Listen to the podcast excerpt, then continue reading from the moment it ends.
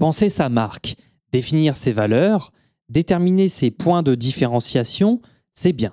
Mais parvenir à créer une expérience de marque mémorable demande bien plus. Pour y parvenir, les marques ont désormais un processus particulièrement efficace, le design thinking. Pourquoi le branding sensoriel est-il si important? Comment développer des expériences uniques grâce au design? Découvrez dans ce numéro 88 de La Potion tout ce qu'il faut savoir pour créer une marque mémorable grâce au design thinking. Avant de commencer, si vous aimez ce podcast, n'oubliez pas de vous abonner. Ça permet d'améliorer le référencement de la potion et ainsi de prêcher la bonne parole à davantage de personnes chaque semaine. Super gentil. Alors, certaines marques ont décidé de se concentrer sur les besoins et les désirs des clients pour être compétitives. Alors, cela demande de créer des expériences de marque agréables pour les clients, mais euh, les méthodes de marketing classiques deviennent de moins en moins efficaces car les clients d'aujourd'hui veulent plus que la satisfaction de leurs besoins. Et les entreprises doivent donc laisser des impressions durables sur leurs clients grâce donc à des expériences mémorables. Et cela impose eh bien, de repenser tous les points de contact avec le client pour qu'ils aient une expérience unique, personnalisée mais surtout agréable. Alors, pour nous y aider, les avancées technologiques permettent désormais aux clients de s'impliquer dans des expériences qu'on appelle multiniveaux. Cela signifie qu'ils peuvent utiliser plusieurs sens pour apprendre et se souvenir d'une marque. Alors ces technologies rendent possible de nouvelles façons euh, tout simplement de vivre ces marques. Par exemple, euh, les gens peuvent maintenant utiliser la réalité virtuelle pour essayer des, des produits avant de les acheter. Et grâce à ces technologies, simuler des événements réels est désormais possible. Le design thinking et une approche centrée sur l'humain sont donc des moteurs clés du développement de la stratégie de marque multisensorielle. Ces approches aident à mieux comprendre les besoins, les perceptions, les sentiments et les comportements des clients, ce qui donc va permettre de développer des stratégies de marque mémorables. Alors, on va se demander pourquoi, tout simplement, créer une expérience de marque, euh, bah, pourquoi c'est essentiel en fait? Alors, les marques euh, sont formées, pour faire simple, dans l'esprit des clients à partir d'un réseau d'associations mentales. La manière dont notre cerveau fonctionne. Et elles tendent à devenir plus fortes en termes de personnalité et deviennent plus humaines pour leur public. Alors ça, c'est nécessaire car les clients ont un niveau d'engagement individuel avec euh, une marque. Et les expériences de la marque induisent des sentiments et influencent le comportement euh, des personnes. Les perceptions que l'on a lors d'une interaction avec une marque euh, représentent un facteur critique qui doit être pris en compte dans toute stratégie. Et c'est pour toutes ces raisons que les marques essaient de s'adresser aux consommateurs de manière différente en leur offrant une expérience plutôt qu'un produit. Car euh, les consommateurs attendent eh euh, également des marques qu'elles leur offrent des expériences distinctes et mémorables. Donc le concept d'expérience de marque et euh, la façon dont les gens perçoivent en fait une marque à travers leur sens Auparavant, les stratégies de marque étaient basées sur la façon dont les gens voyaient et entendaient une marque, mais maintenant, les spécialistes du marketing s'intéressent donc à la façon dont les gens ressentent une marque. Et ça signifie que les marques eh bien, doivent faire en sorte que les gens aient une expérience sensorielle complète lorsqu'ils les utilisent. On parle alors d'expérience multisensorielle. Alors on va se demander désormais qu'est-ce que le branding sensoriel Alors le branding sensoriel, c'est une approche marketing qui utilise les cinq sens pour créer une expérience agréable autour d'un produit ou d'une marque. Alors ça peut être fait en utilisant des odeurs, des sons, des textures, des goûts et des couleurs pour créer voilà, une atmosphère unique et mémorable. Euh, les marques sensorielles, du coup, peuvent être utilisées pour améliorer l'expérience client euh, dans les magasins, les restaurants, les hôtels et même les bureaux. Le but euh, du branding sensoriel, c'est de créer des associations émotionnelles dans l'esprit des consommateurs afin qu'ils aient un sentiment positif envers une marque. Euh, eh bien, par exemple, Martin Lindstorm, qui est le premier à avoir introduit le concept du branding sensoriel. Eh bien, pour lui, euh, cela signifie en fait intégrer l'essence dans la communication, le produit et le service afin d'améliorer l'expérience du consommateur. Donc, il y a plusieurs chercheurs et universitaires qui se sont penchés sur ce concept et ils ont examiné divers aspects, mais euh, ils ont souvent négligé l'importance des expériences sensorielles dans la création du sens de la marque. Alors on peut citer Apple, BMW, Dunkin' Donuts, Harley Davidson, Starbucks, etc. Euh, comme exemple des marques les plus notables qui ont utilisé plus d'un sens euh, humain dans leurs produits, services ou magasins euh, directement. Et pour y parvenir, ces marques mettent l'accent sur le design afin de créer une expérience agréable pour les consommateurs. Alors l'application du design thinking permet aux marques de concevoir des expériences multisensorielles, comme on le disait, afin que les consommateurs puissent se souvenir de la marque. Alors comment euh, le design eh permet-il aux marques de développer des expériences mémorables? Euh, nous entendons design au sens large, c'est-à-dire design produit et design graphique. Et ces disciplines euh, sont importantes pour les entreprises car elles sont eh bien, le langage, les outils qui vont permettre de créer des expériences émotionnelles pour les clients. Cependant, le design est un processus complexe qui doit être bien planifié et intégré. Alors pour y parvenir, le design tend vers euh, une approche axée sur la valeur et non plus sur le produit. Euh, le design a évolué au cours de ces dernières décennies et il est maintenant considéré comme un moteur de changement et de transformation de l'entreprise. Alors il est important pour les marques car il est responsable de la création d'une identité visuelle forte et d'une expérience de marque cohérente à chaque point de contact. Alors, euh, en plus, de nos jours, les clients s'attendent à être impliqués dans le processus de co-création de la marque et ils s'attendent aussi à façonner leurs propres expériences. Alors, on vous renvoie à l'épisode 84 de la potion sur euh, la co-création, sur la, la création de marque en équipe B2B. D'ailleurs, c'est vrai que c'est à partir des années 2000 que les clients ont commencé à attendre en fait des expériences de marque plus significatives alors que la plupart des stratégies de marque eh bien, se concentraient sur euh, l'authenticité de la marque. Donc cela a donné au design une opportunité d'être eh bien, de plus en plus accepté comme un outil stratégique pour créer des expériences authentiques et significatives. Plus tard, euh, divers modèles de marque ont été développés sur la base des capacités de conception à développer la valeur et l'expérience. Donc, euh, le premier modèle, par exemple, c'est euh, Branding Model, euh, qui a été créé en, 2001 par Gobet, qui inclut l'expérience sensorielle comme l'un des éléments centraux. Euh, ensuite, on a également en 2005 par Lindstrom le Sensory Branding Model, qui est lui développé sur la base de l'expérience sensorielle. Et enfin, le concept de Love Mark, euh, qui a été créé en 2005 par Roberts et qui suit l'idée de favoriser des liens plus profonds avec les clients, suggérant que les entreprises utilisent le design pour aller eh au-delà de la fidélité à la marque et développer un amour sincère pour leur marque, d'où le terme euh, Love Mark. Alors le design est devenu important dans la manière dont les entreprises créer une image de marque euh, forte. Auparavant, les entreprises se concentraient sur des approches de conception euh, plutôt conventionnelles, hein, on peut se, le dire, mais elles ont maintenant adopté des approches centrées sur l'humain et le design thinking pour être plus innovantes. Et le design doit guider tout le processus de branding.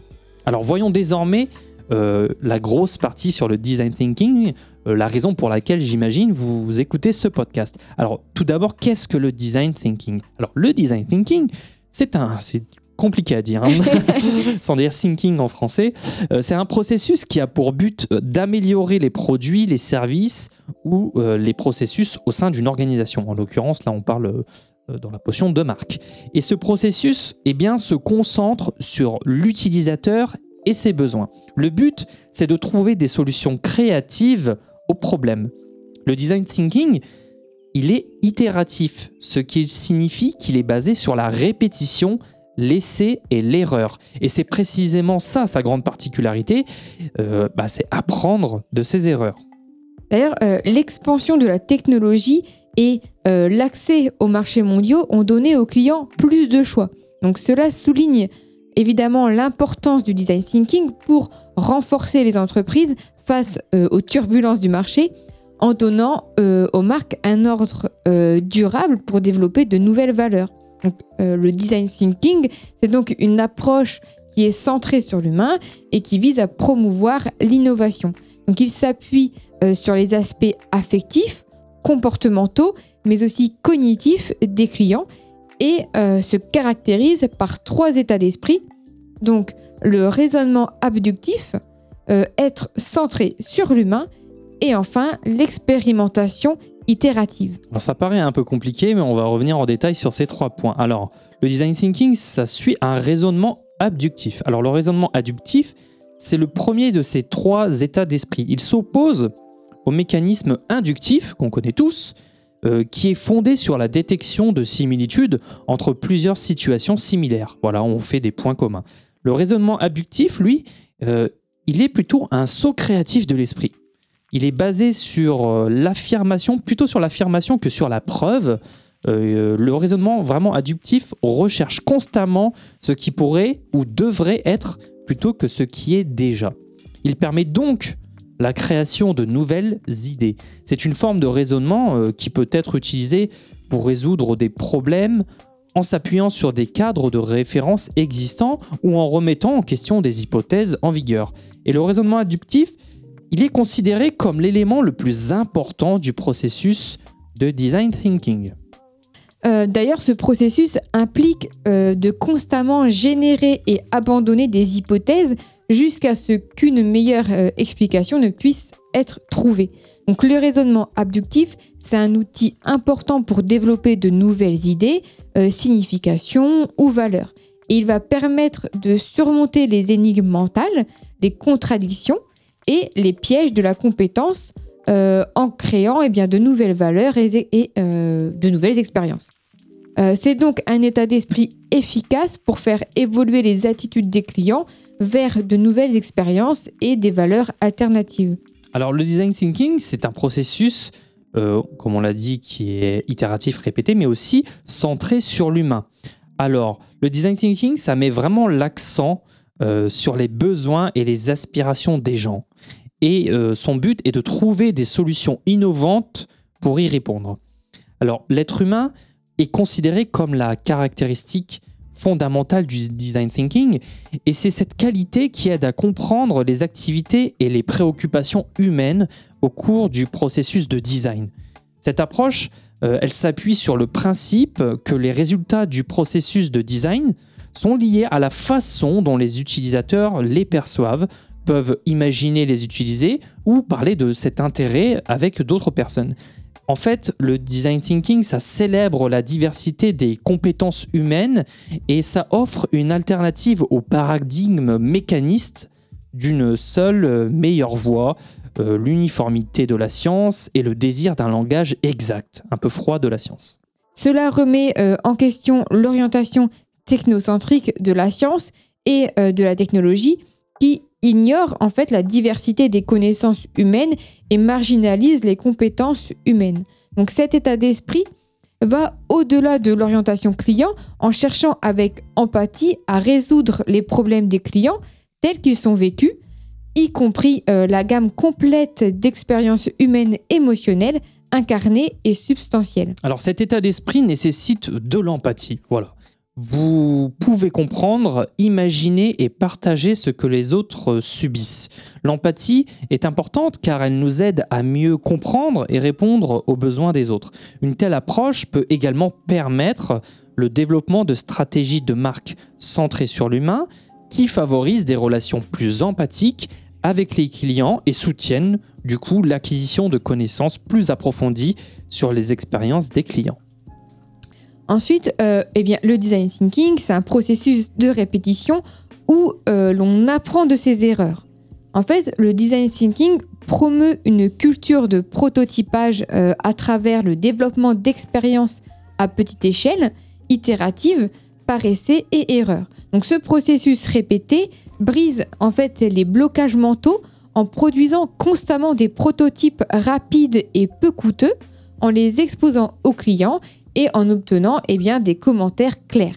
Donc les commentaires sont ensuite utilisés euh, lors de la prochaine phase de prototypage pour générer des solutions alternatives plus pratiques. Et cet état d'esprit, eh ça favorise l'échec précoce et permet donc de produire des solutions inattendues et plus créatives, réduisant euh, du coup eh bien, la probabilité d'insatisfaction des clients.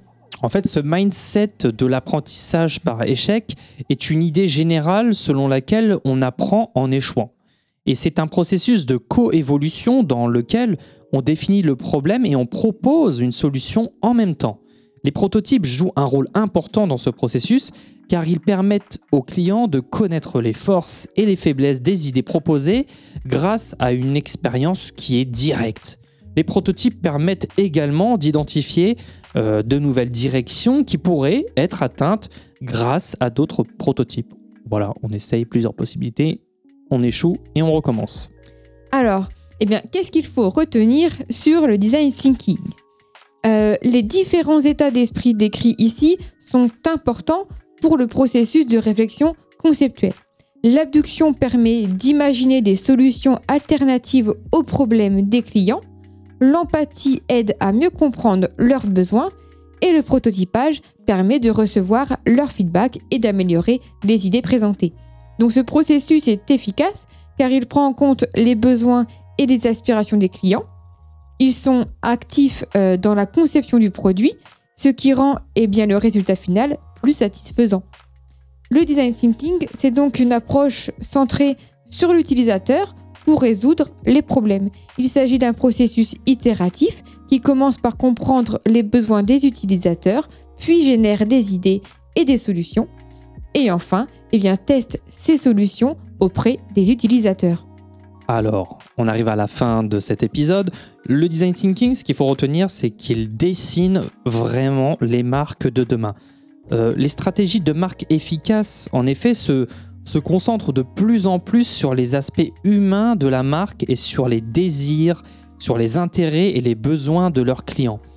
Euh, grâce à l'empathie et à une immersion profonde, la pensée conceptuelle euh, centrée sur l'humain eh se concentre sur les besoins, sur les perceptions, sur les émotions et les comportements humains.